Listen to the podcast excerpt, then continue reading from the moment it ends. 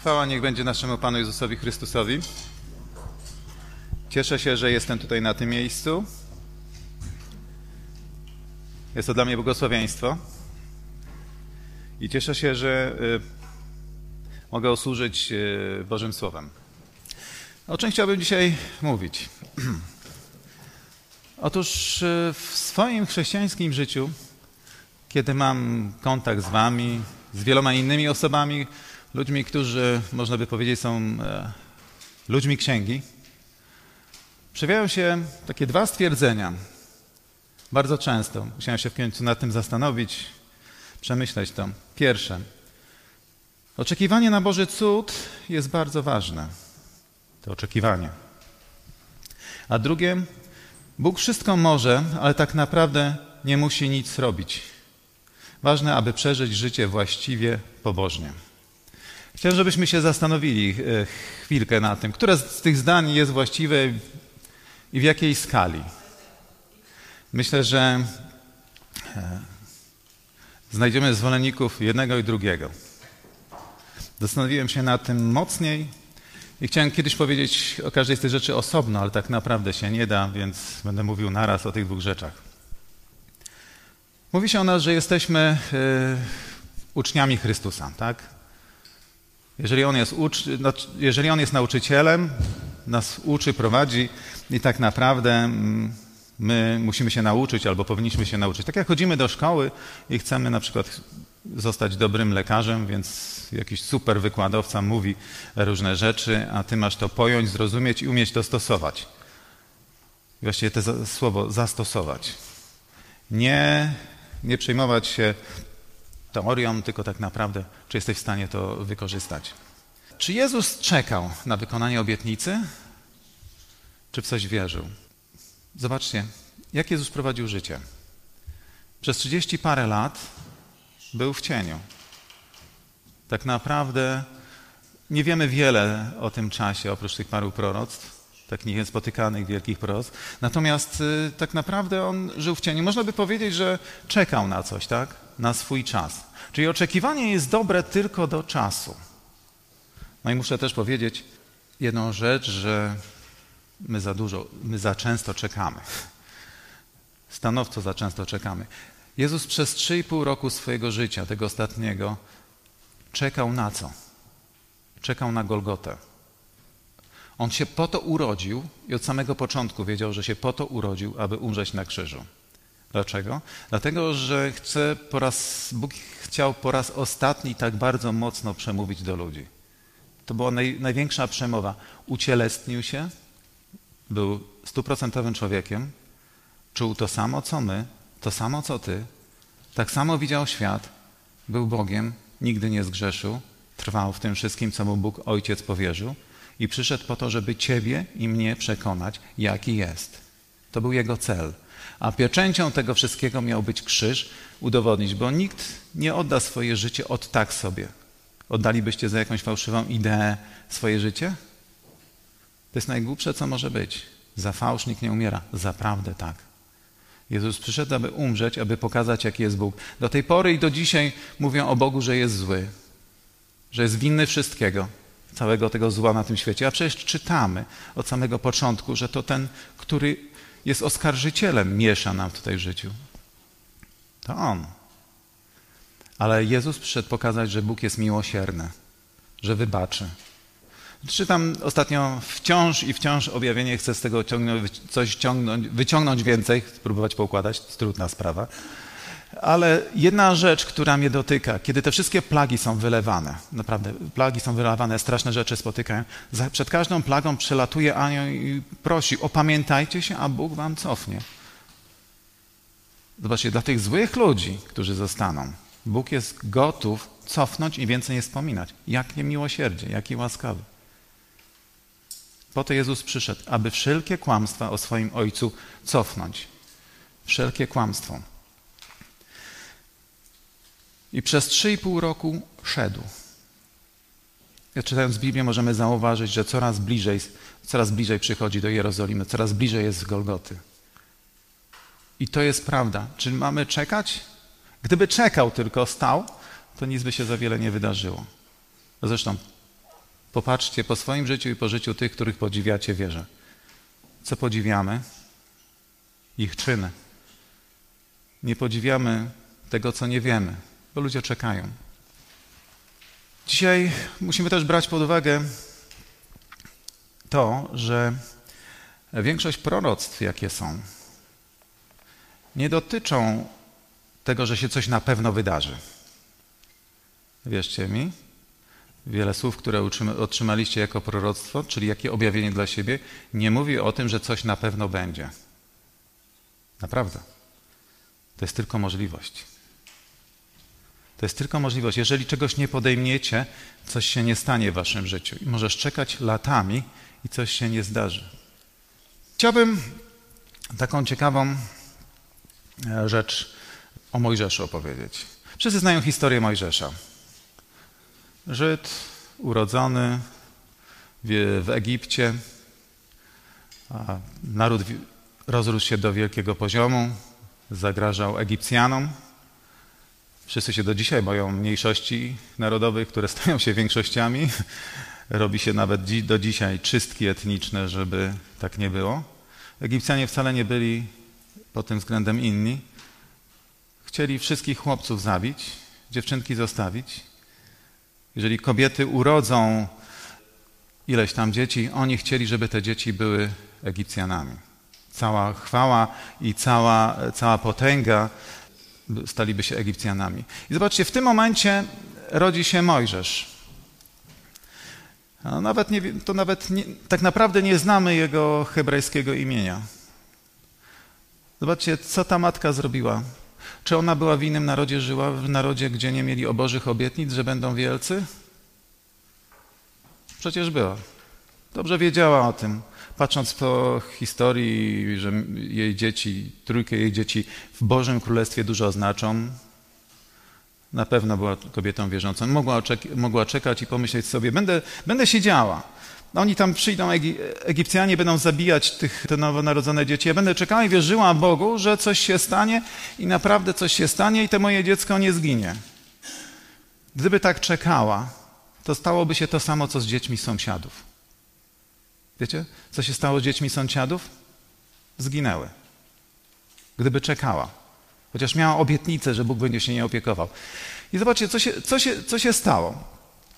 Miała genialny plan, że uratować to dziecko. Miała bardzo głupi plan uratować to dziecko. Kto mądry swoje dziecko wrzuciłby na przykład do Odry?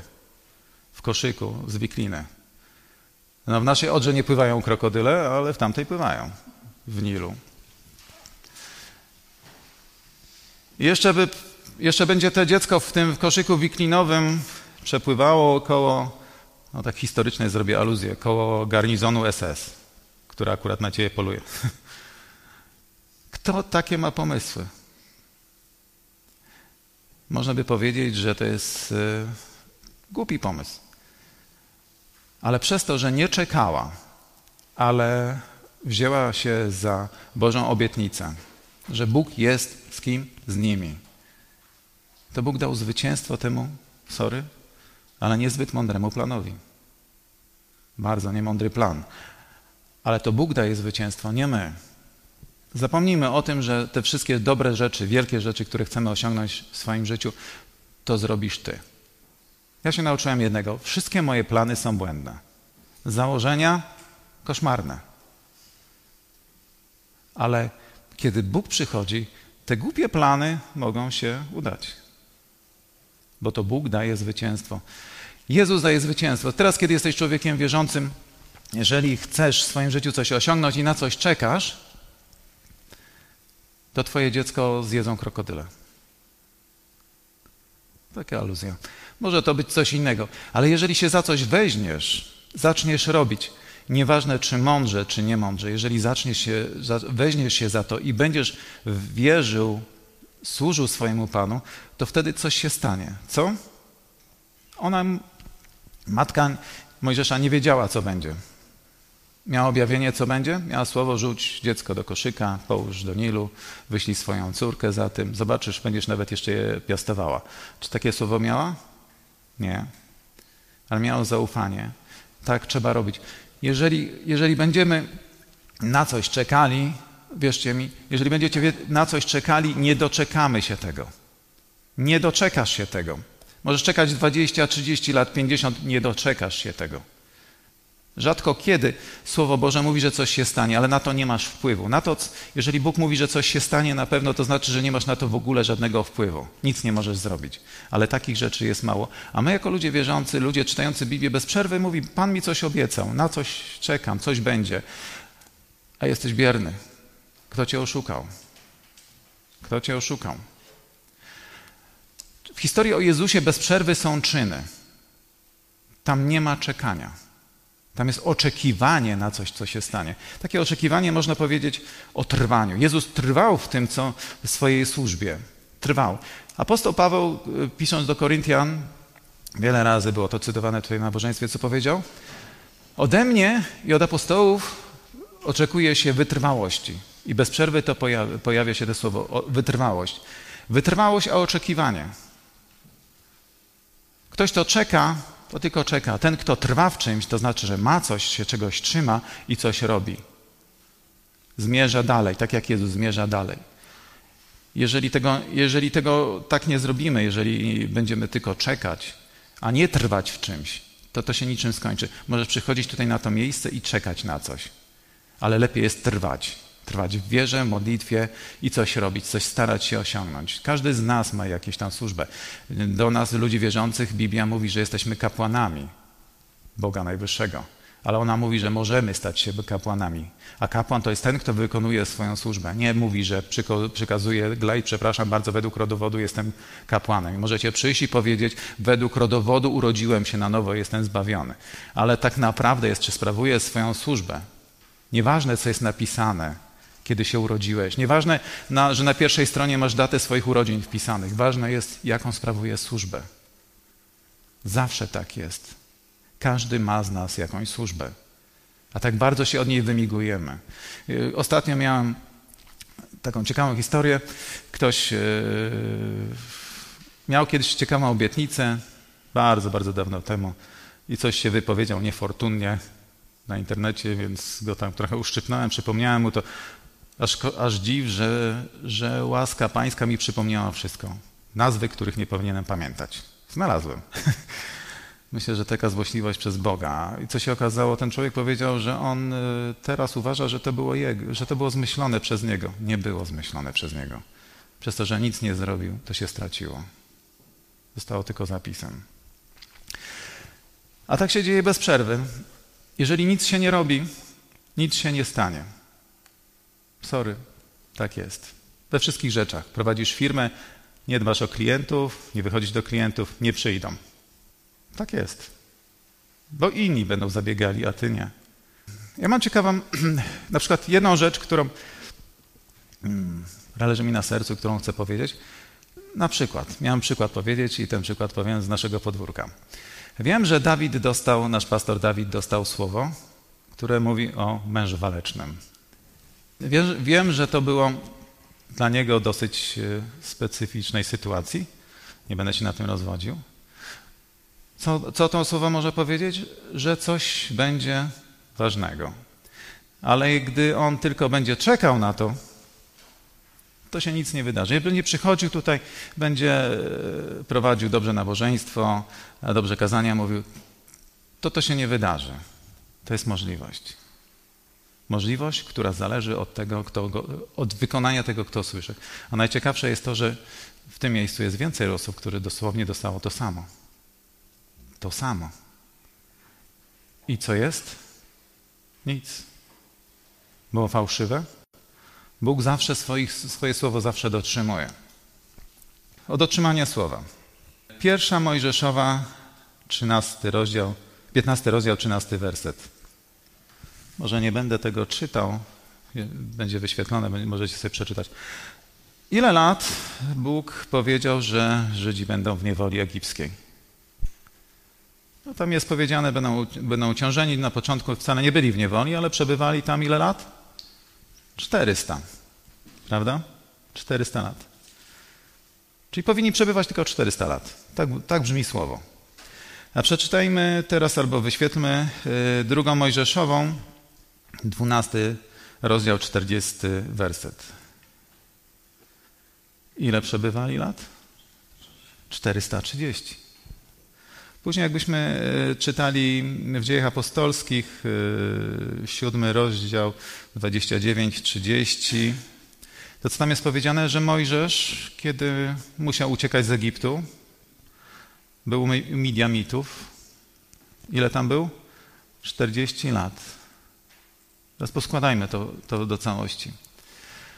Bóg powiedział 400 lat. Byli 430. Kto się mylił? Czy Bóg kłamał? Czas przewidywany ich w niewoli był lat 400. Byli o 30 dłużej. 10 lat przed tym 400 rokiem, kiedy mieli być uwolnieni, Mojżesz w jakiś sposób dowiedział się, pewnie wiedział, że jest z narodu wybranego, dobrze wykształcony. Jeden z generałów z jednej z lepszej z armii, ponoć jedna z wygranych Egipcjan była tylko dlatego, że władał tą armią Mojżesz. Człowiek wychodzi zabija Egipcjanina w obronie swojego narodu. Oni się pokłócą, szantażują go w jakiś sposób, on ucieka. Pułapka. To prawda że to jeszcze nie był ten czas. Ale poszło nie tak. Poszło nie tak. Żydzi zamiast zobaczyć, że Pan przygotowuje, przygotowuje im to wszystko, zachowali się nie tak. I zobaczcie, przychodzi 400 lat. Jesteś 30-latkiem, pełni siły, możesz góry przenosić, możesz robić wszystko. Nic się nie dzieje. Bóg o mnie zapomniał? O mojej rodzinie? O wszystkim? Zapomniał? Dlaczego? Bo nie zrobili nic. Mieli tylko obietnicę. A tylko? Aż obietnicę. Gdyby zaczęli cokolwiek robić, to by osiągnęli sukces. I dzisiaj tak z nami tak samo jest. Może czas naszego upokorzenia się skończył, a ty wciąż okopujesz się w swoich żalach. Wciąż się okopujesz w żalach. Może czas wykonania obietnicy, którą Pan ci dał, jest już teraz, ale nie wyciągasz po to ręki. Oni modlili się, czcili Boga, starali się oddzielić od innych bogów, od bożków, ale tak naprawdę nie robili to, co było najważniejsze być wolnym. Mojżesz też powinien być kimś innym. Źle zaczął. Naprawdę źle zaczął. Zdobyć e, przychylność narodu, zabijając Egipcjan na początku, ratując nie wiadomo kogo, ale miał czas. Miał czas 10 lat na to, żeby się nauczyć. Uczył się lat 40.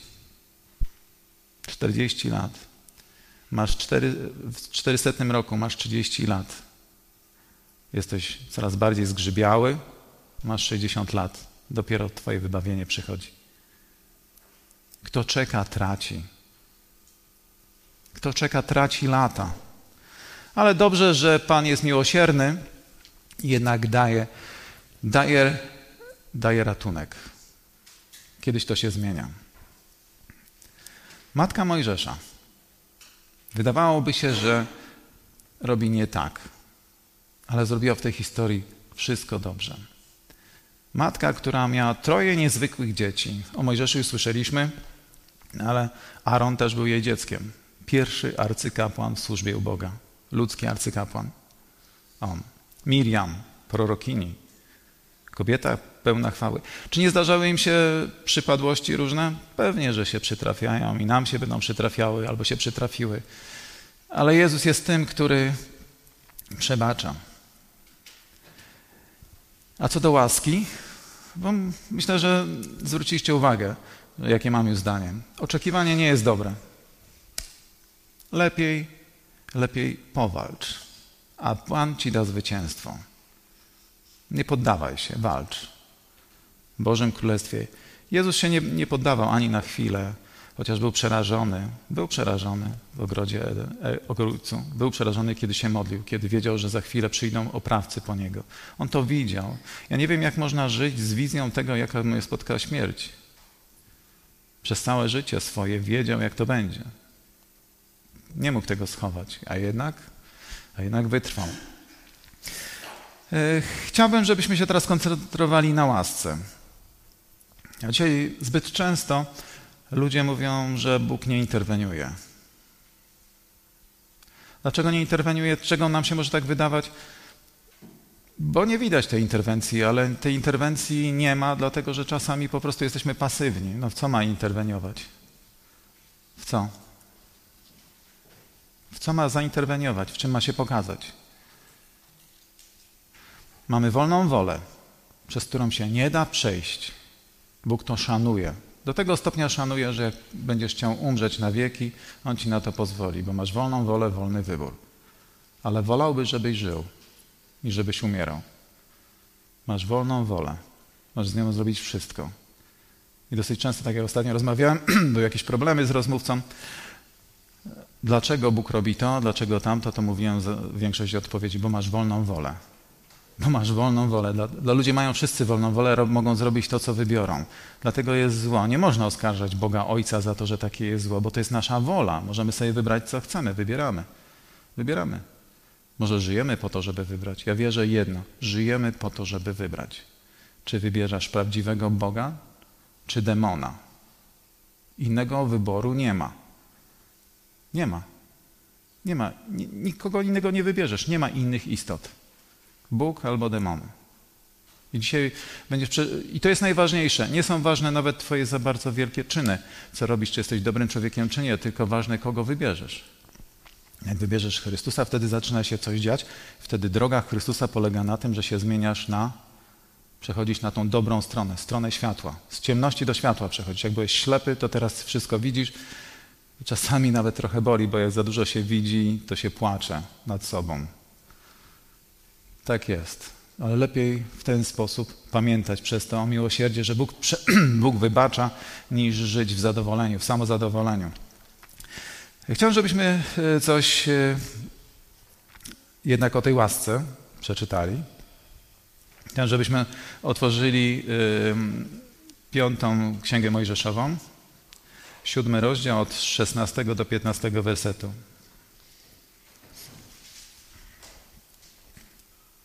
Jest bardzo fajne. Jesteś bowiem świętym ludem Pana. Ty jesteś ludem Pana, Jego własnością. Twego Boga. Właśnie Ciebie wybrał Pan, Twój Bóg, spośród wszystkich ludów ziemi, abyś był Jego szczególną własnością. Pan przygnął do Was, do Ciebie i wybrał Was Ciebie. Nie dlatego, że, jesteś licznie, że jesteście liczniejsi niż wszystkie inne ludy, by, bo Wy akurat jesteście spośród nich najmniej liczni. Nie wybrał nas dlatego, że jesteśmy najmądrzejsi, najlepsi. Bo jest mnóstwo innych mądrzejszych, lepszych, inteligentniejszych, milszych, sprytniejszych, ładniejszych. Pan wyprowadził was z swojej mocy i wykupił was z niewoli spośród, spod władzy Faraona, króla Egiptu, podowany miłością do was, a także po to, by dochować przysięgi złożonej niegdyś waszym ojcom. Ten król faraon, ten faraon w Biblii dosyć często jest przyrównywany do zła, do władcy tego świata. A patrząc po tym świecie, to raczej wiecie, jaki jest władca. Kradnie, zabija, kłamie, doprowadza do różnych rzeczy. Władca tego świata ma swoich dealerów narkotyków, prowadzi swoje domy publiczne, prowadzi fabryki, gdzie produkuje się przy okazji Mercedesa trucizny, które wnikają do gruntu. Sprzedaje lekarstwa na te choroby, które te trucizny spowodowały. Wszystko i wycina się lasy, żeby sadzić rośliny, które zamienia się na ropę naftową, zamiast nakarmić biednych. Ja mam czasami wyrzuty sumienia, korzystając z tego świata. Jesteśmy bardzo bogatym państwie.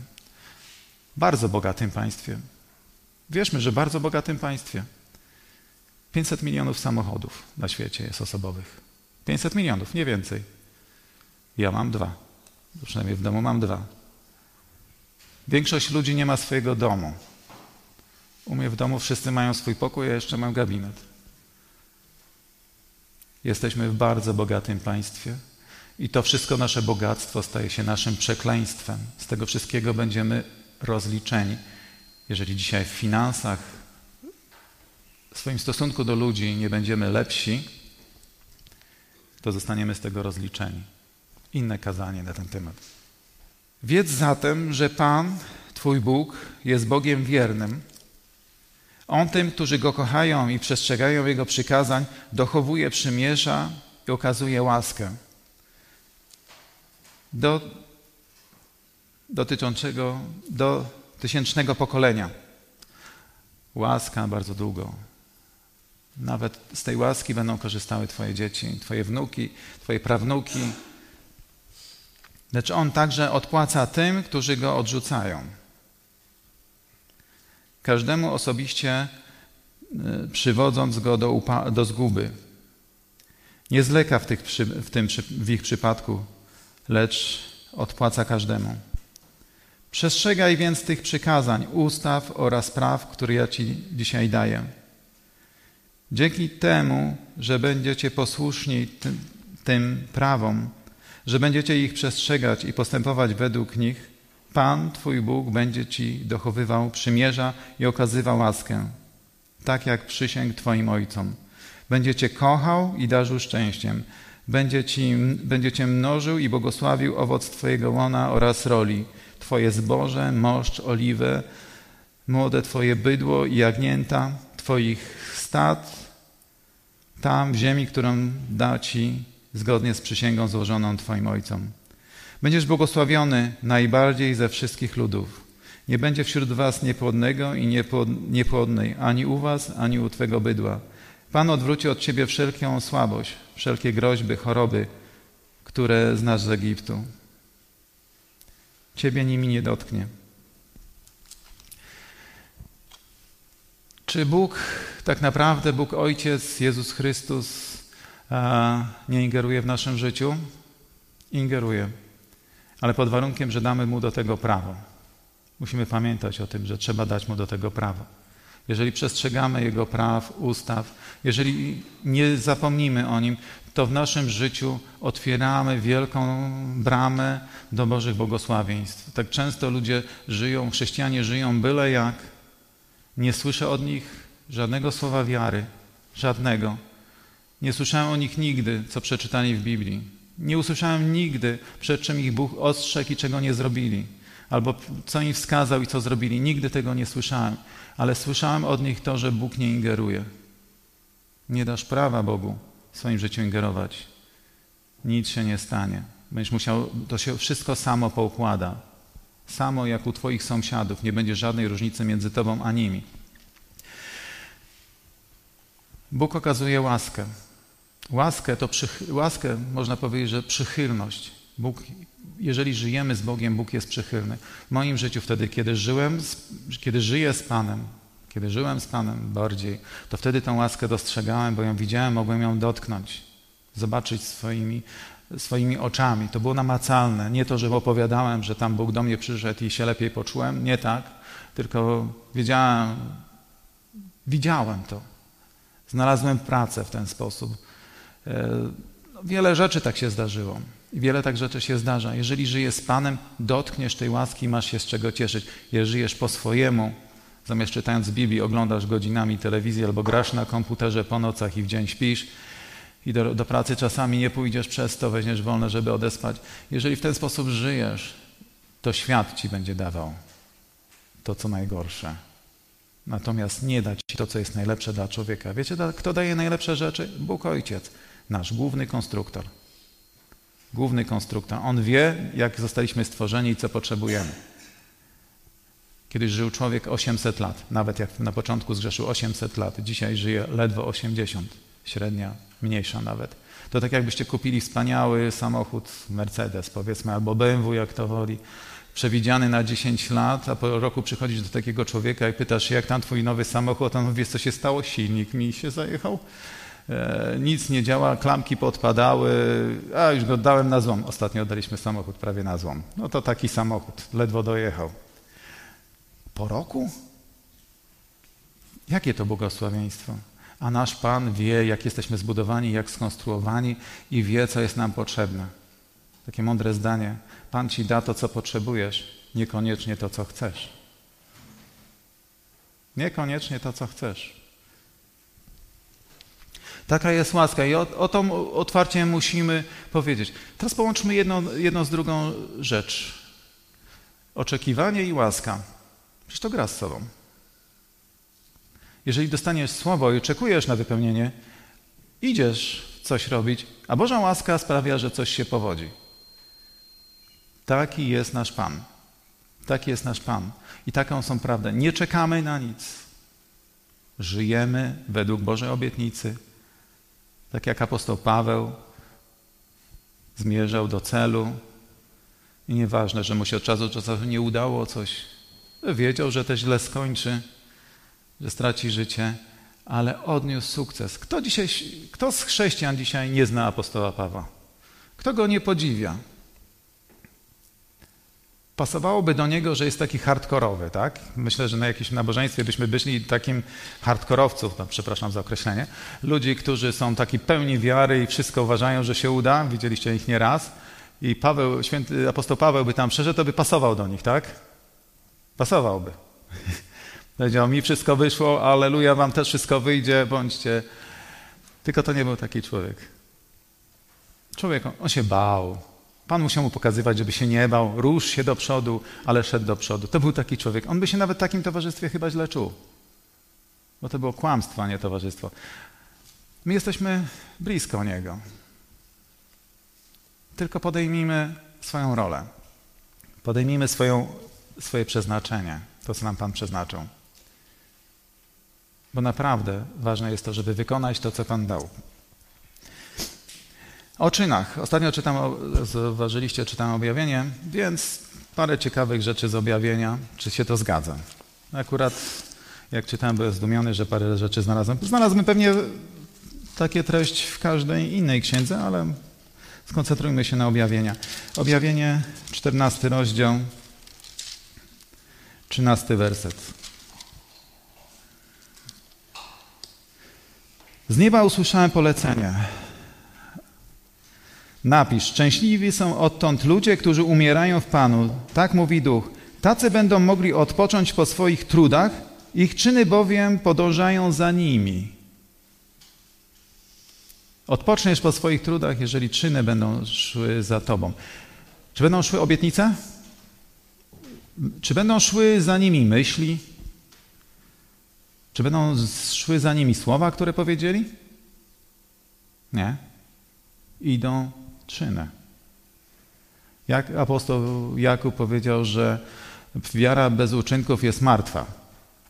To znaczy, że jak mówisz o wierze, że wierzysz w Chrystusa, a nie ma nic więcej poza tym, to kłamiesz. Dzisiaj wielu ludzi kłamie. Mówi, że są wierzącymi, ale uczynki świadczą, że wierzą chyba nie w tego Pana, co trzeba. Objawienia 19, rozdział 7 i 8 werset.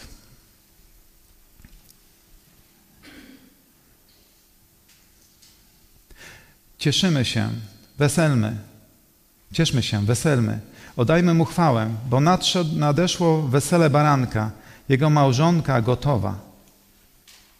Pozwolono jej przyodziać czysty, lśniący bisior. Bisior oznacza sprawiedliwy czyny świętych. A wiele rzeczy do nas teraz jest powiedziane e, w metaforach. Dlaczego? Bo i tak byśmy nie zrozumieli, gdyby nam powiedziano w stu procentowach, jak to wygląda. Wiecie, jak wygląda komputer albo rakieta? No, powiedzmy komputer albo komórka. Wiecie, wszyscy wiedzą, jak wygląda komórka. Teraz cofnijmy się o 2000 lat i opowiedzmy, jak wygląda komórka i do czego służy. tak jest z nami. Wiele rzeczy musi być nam dane przez metafory. Wesele. Wesele to było w tamtych czasach coś. To było coś, naprawdę coś. Parę dni radości, wszyscy się cieszyli. I tutaj jest powiedziane, że ta panna młoda, a to jest powiedziane o kościele, chociaż słowa w Biblii Kościoła nie ma, czyli jest powiedziane o zgromadzeniu tych, których, którzy wybrał Pan, znaczy których, którzy wybrali Pana i oni są taką częścią tych wybranych i oni przychodzą i jest Jego własnością. Są w lepszym miejscu. Oficjalnie i generalnie w lepszym miejscu niż, e, niż pozostali. Oni są przeodziani w bisior. Wiecie, co to jest bisior? Poczytałem. Zaskoczony jestem. E, bisior to jest tkanina utkana z wydzieliny małży morskiej. Robi się takie nitki i z tego się tka tkaninę. Jest to najdroższy materiał na świecie w starożytności.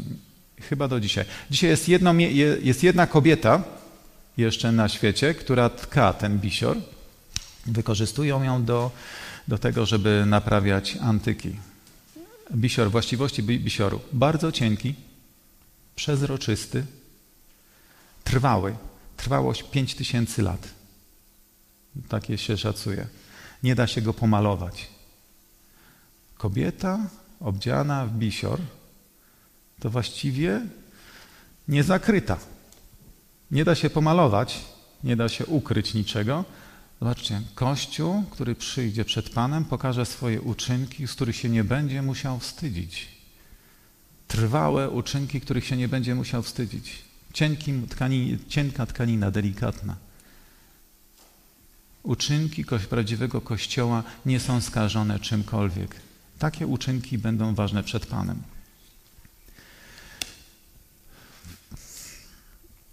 Objawienia, 20 e, rozdział.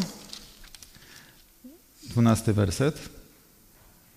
Zobaczyłem też umarłych, byli wśród nich wielcy i mali, stali przed tromem, rozwinięto zwoje, otwarto też inny, inny zwój, zwój życia i dokonał się sąd nad umarłymi. Podstawą sądu były zapisane w zwojach, je, e, podstawą sądu były zapisy w zwojach, a jego miarą czyny podsądnych. Koniec rozprawy sądowej. Biblia, Biblia zawiera dużo określeń o sądzie. Sąd ostateczny, sędzia, oskarżyciel, obrońca i świadkowie. I podsądni, czyli sądzeni, my. Osądzeni na podstawie tego, co o nas wiadomo. Czyim świadkiem będziemy na sądzie? Po czyjej stronie? Bo każda ze stron ma swoich świadków. Obyśmy byli stroną Chrystusa i zeznawali w swoim życiu. Staniesz i powiesz, okej, okay, byłem złym człowiekiem, pewnie źle bym skończył i wiele więcej ludzi bym skrzywdził, ale spotkałem na swojej drodze Jezusa Chrystusa, który, mnie, który, który mnie zawrócił, zawrócił z tego i wierzę, że, jest, że naprawdę umarł za moje grzechy i wiem, że mi to będzie wszystko darowane, wszystko wybaczone wpłynął na moje życie. Nie zrobiłem różnych rzeczy, albo zrobiłem, zmieniłem się. To są, to są czyny. Zobaczcie, w tym wszystkim, kiedy kończy się świat, bo objawienie dotyczy tego czasu, kiedy kończy się wszystko, co zostaje? Nie czekanie na cokolwiek. Zostają tylko czyny.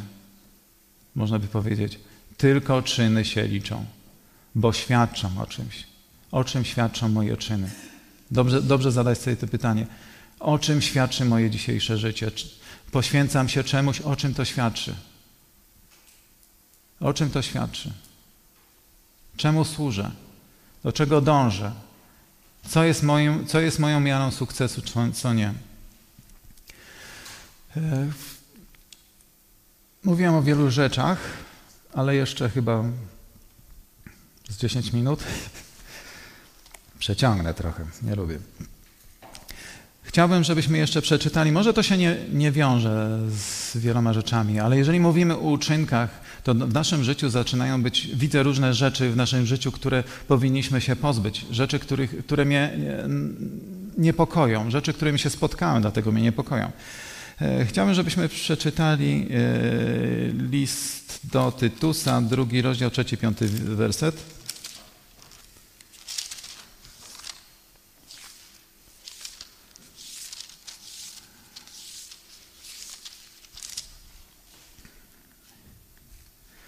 Drugi rozdział, trzeci, piąty werset.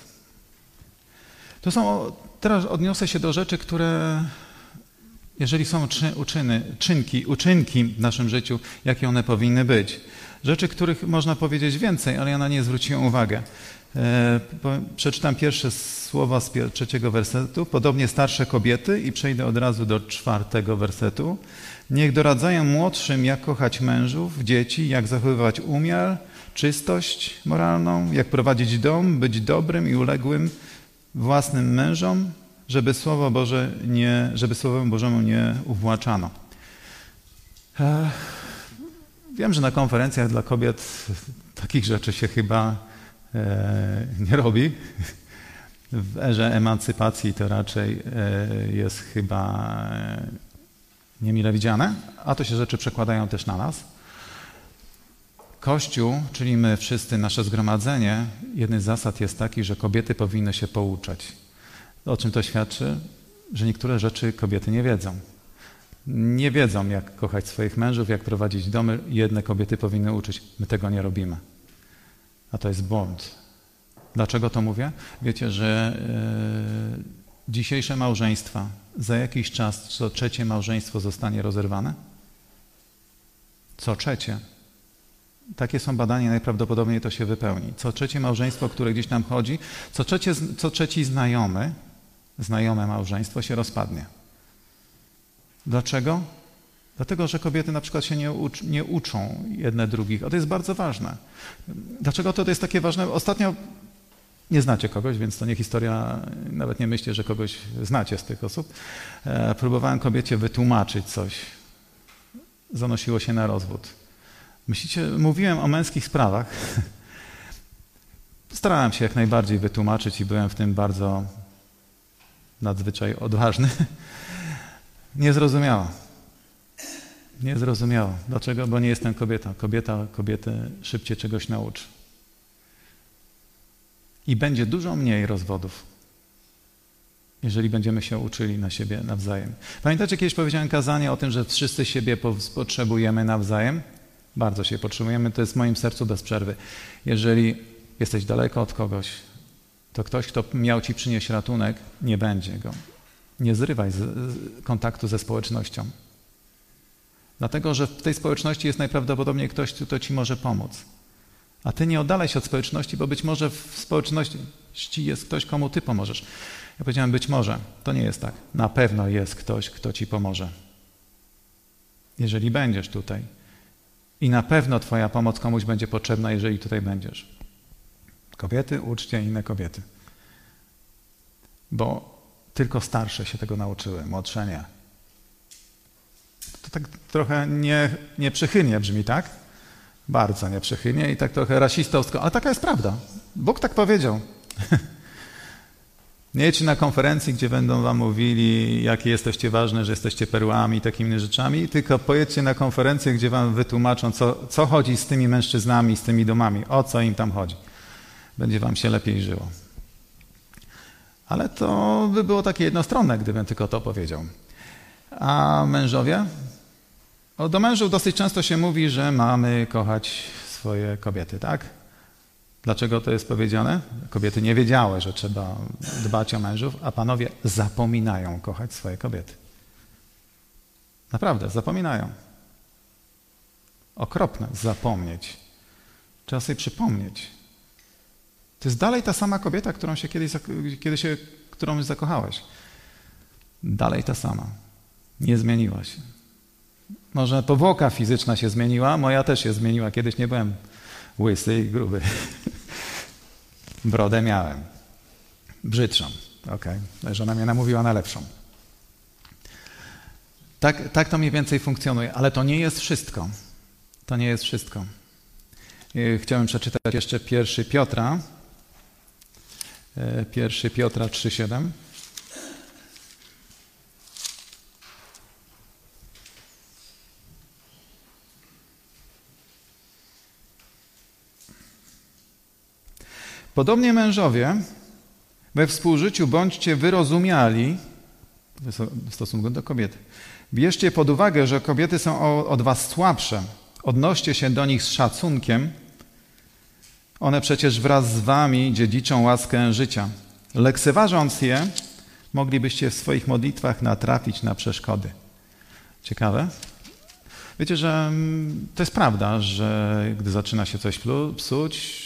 mężowie przestają szanować swoje współmałżonki.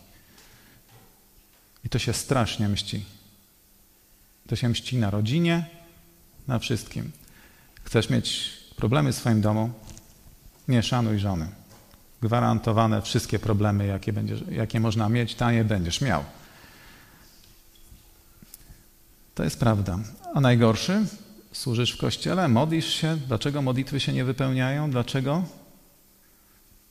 Bo modlitwa nie będzie wysłuchana kogoś, kto nie szanuje swojej żony. Nic więcej niż mniej. Może niektórzy powinni zacząć, zaczynać, zacząć szanować swoje żony, a później zacząć się modlić. Nie odwrotnie. Taka jest prawda. Zobaczcie, świat, świat stoi na głowie. Słyszałem takie rzeczy, że ktoś, kobieta, której związek się rozpada, czeka na poprawę sytuacji. Tak bardzo czeka, że się w końcu czuje ulgę, jak to się rozpada. Człowiek wierzący. Czeka, zamiast walczyć o swoje małżeństwo. A co gorsze, w dzisiejszym świecie ktoś inny co jej podpowiada? Nie przejmuj się, Pan jest z Tobą, jesteś człowiekiem wierzącym, wszystko ułoży się dobrze. Czekaj na Boże, wy, na Boże wyjście sprawy. Przegrałeś. Przegrałeś. Albo człowiek mówi: Ja Cię rozumiem, tak, rozumiem kłopoty z mężem.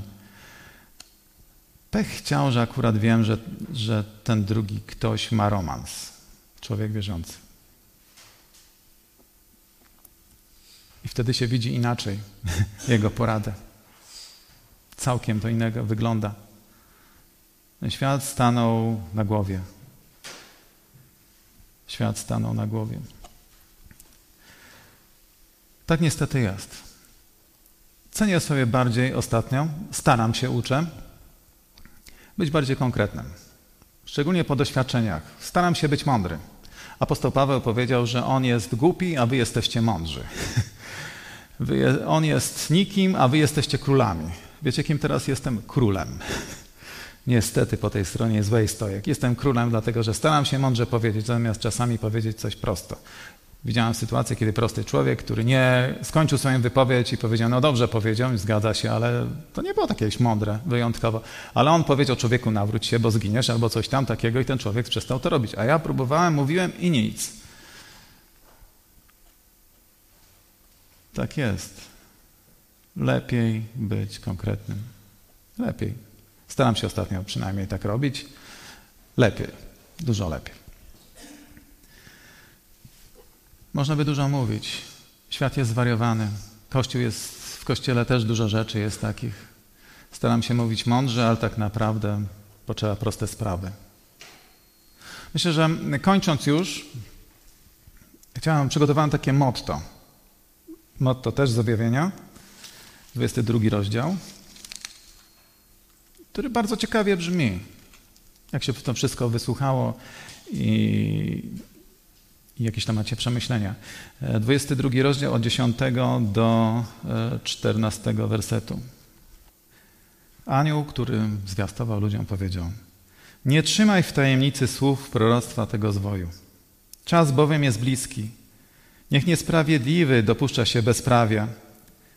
Niech sobie niegodziwy żyje niegodziwie, lecz sprawiedliwy niech trwa przy sprawiedliwości, a święty niech wciąż da, daje się uświęcać. Oto przychodzę wkrótce. Moja zapłata jest ze mną. Oddam każdemu zgodnie z jego czynem. Ja jestem Alfa i Omega, pierwszy i ostatnim, początkiem i końcem. Szczęśliwi ci, którzy piorą swoje szaty, by mieć prawo do drzewa, do drzewa życia i móc wejść bramami do miasta. Amen.